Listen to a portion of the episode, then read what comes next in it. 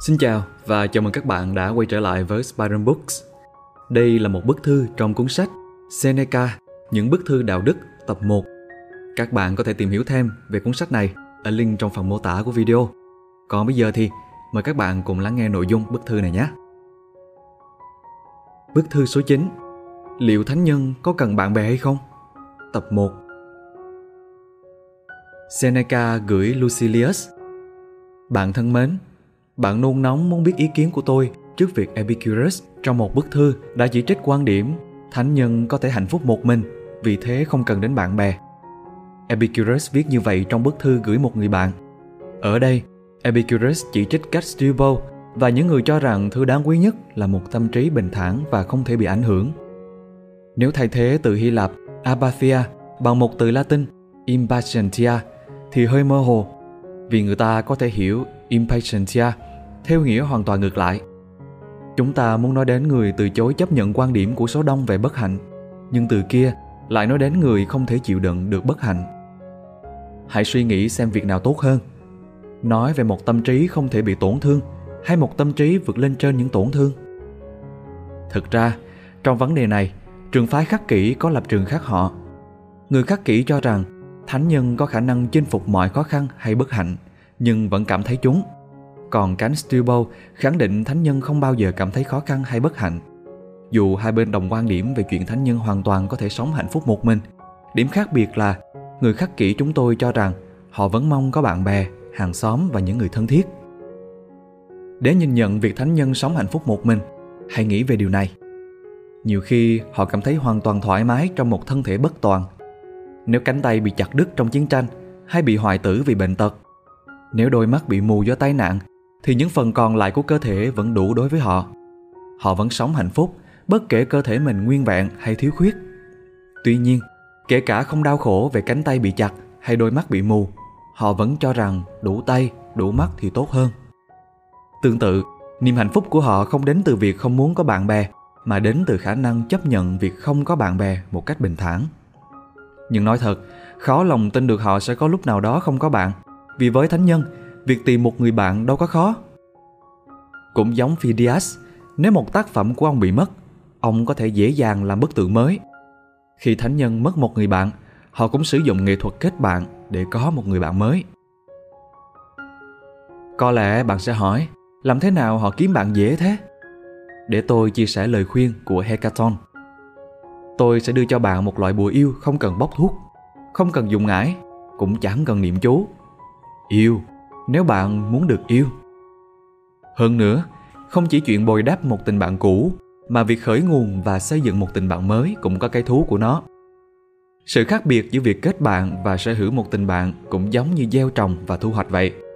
Thậm chí, Atalus từng nói, kết bạn mới còn thú vị hơn là có sẵn một người bạn. Cũng giống như họa sĩ, chính quá trình vẽ tranh mới là tuyệt vời. Bức tranh chỉ là thành quả mà thôi tập trung toàn bộ tinh thần vào một thứ tạo ra sự sung sướng thăng hoa mà cảm giác hoàn thành việc đó không hề sánh bằng. Hay nói cách khác, sau khi hoàn thành, người nghệ sĩ hưởng thụ thành quả nghệ thuật. Còn trong quá trình làm việc, người nghệ sĩ tận hưởng chính cái nghệ thuật ấy. Tương tự, thường ai cũng mong nhanh chóng trưởng thành mà không biết chính quá trình trưởng thành mới thực sự ngọt ngào và đáng tận hưởng. Quay lại về chủ đề chính, dù thánh nhân có thể hạnh phúc một mình, họ vẫn mong có bạn bè nếu không phải vì lý do gì khác, họ cũng muốn có người để bàn về những phẩm cách trong cuộc sống. Thực ra, động cơ của họ không giống những gì Epicurus đã viết. Để có người bên cạnh lúc ốm đau hay giúp đỡ khi tù túng, hoạn nạn. Ngược lại, mục đích của họ là có thể ngồi cạnh lúc bạn mình ốm đau hay đưa tay giúp đỡ khi bạn mình tù túng, hoạn nạn. Ai kết bạn chỉ vì lợi ích cá nhân sẽ không thể có tình bạn lâu dài tình bạn bắt đầu bằng thứ gì sẽ kết thúc bằng thứ ấy. Bắt đầu bằng lợi ích thì kết thúc khi lợi ích không còn. Muốn người khác giúp mình trốn trại thì chính mình lại là người đeo gông đầu tiên. Thứ ấy giống bè hơn giống bạn. Làm bạn vì lợi ích cũng chỉ ở với nhau khi lợi ích còn được thỏa mãn. Đó là lý do ta thấy người giàu có nhiều bạn xung quanh. Nhưng khi xa cơ, y như rằng bạn bật tâm bật tích. Chúng bỏ đi hết vào lúc chúng có cơ hội chứng minh giá trị tình cảm bạn bè. Vậy nên, có biết bao câu chuyện về những người bạn bỏ rơi thậm chí phản bội lẫn nhau vì nỗi sợ mất lợi ích. Để tôi nhắc lại, lý do cho sự khởi đầu chính là lý do kết thúc. Người nào kết bạn chỉ vì động cơ cá nhân cũng sẽ chấm dứt tình bạn khi động cơ ấy không còn. Ngay cả một khoản tiền đôi khi cũng có thể cắt đứt tình bạn. Tại sao phải kết bạn? Để có một người tôi sẵn sàng hy sinh, để có người bầu bạn khi bị lưu đày hay để có một người tôi có thể cứu mệnh, dù phải bỏ từ mạng sống của bản thân. Nghe cao đẹp đấy, nhưng về bản chất, ngay cả những thứ đau to búa lớn ấy cũng giống một vụ kinh doanh hơn một tình bạn. Chung quy lại, nó chỉ mang mục đích làm người nói cảm thấy mình cao cả mà thôi. Thêm nữa, không ai nghi ngờ tình yêu chính là một biểu hiện đặc biệt của tình bạn. Con người còn nói, tình yêu chính là tình bạn trở nên điên cuồng. Vậy thử hỏi có ai thực sự yêu mà nghĩ đến lợi ích hay không? Hay chỉ vì tham vọng, vì chiến thắng? Khi thực sự yêu, tình yêu là tất cả. Tuy nhiên, nó khiến tâm trí bốc hỏa bởi khao khát chiếm đoạt sở hữu. Vì thế, có lẽ ta cần cẩn thận với cảm xúc của mình, dù cho chúng thường đến từ một cội nguồn cao quý. Bạn nói, câu hỏi của chúng ta đâu phải là liệu tự thân tình bạn có đáng giá hay không? Ngược lại, đây là điều cốt yếu nhất ta cần bàn tới. Nếu tình bạn đó xứng đáng, thì kể cả thánh nhân cũng nên cố gắng vì nó. Vậy họ sẽ làm thế nào? Như cách các nghệ sĩ làm ra những thứ đẹp đẽ thiên liêng, không phải vì lợi nhuận và không bị ảnh hưởng bởi biến chuyển thất thường của thời cuộc. Sự cao quý của tình bạn sẽ biến mất ngay khi một người nghĩ đến lợi ích của bản thân.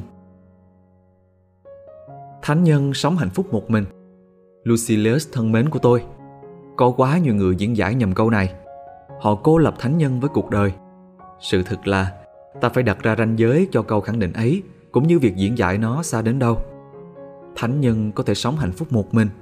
Điều ấy đúng, nhưng chỉ khi ta nhìn nó như một cách sống đẹp, chứ không phải cho cuộc đời nói chung bởi trong cuộc đời, thánh nhân cũng phải có những mối quan hệ bạn bè, người thân, thậm chí là người dân xung quanh còn xét riêng cách sống đẹp, chỉ cần một tâm trí lành mạnh luôn bình thản và không bị ảnh hưởng bởi sự đời là đủ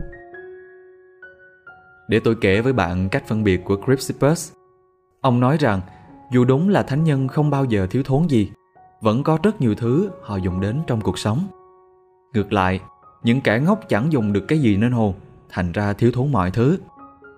Thánh nhân vẫn dùng đến mắt, mũi, chân tay cho công việc hàng ngày, nhưng họ không bao giờ thiếu thứ gì. Vì từ thiếu ám chỉ đến từ cần, mà cần tức là phụ thuộc vào vật ngoại thân rồi. Vậy nên, dù thánh nhân có thể hoàn toàn hạnh phúc một mình, họ vẫn có bạn bè và thậm chí muốn có càng nhiều bạn càng tốt. Nhưng Họ muốn vậy không phải để có cách sống tốt đẹp, vì hơn ai hết, họ hiểu rõ điều đó chỉ có thể xuất phát từ bên trong mà thôi. Nếu bạn tìm kiếm hạnh phúc từ bất cứ thứ gì bên ngoài, bạn sẽ trở thành nô lệ của số phận. Nhưng cuộc sống của thánh nhân sẽ thế nào nếu họ thiếu vắng bạn bè do bị bắt hay bị lưu đày đến nơi nào khác, như trên một sa mạc chẳng hạn? Đó chẳng phải là cuộc sống của Jupiter khi thế giới chưa bị tách biệt và toàn bộ các vị chúa chỉ là một.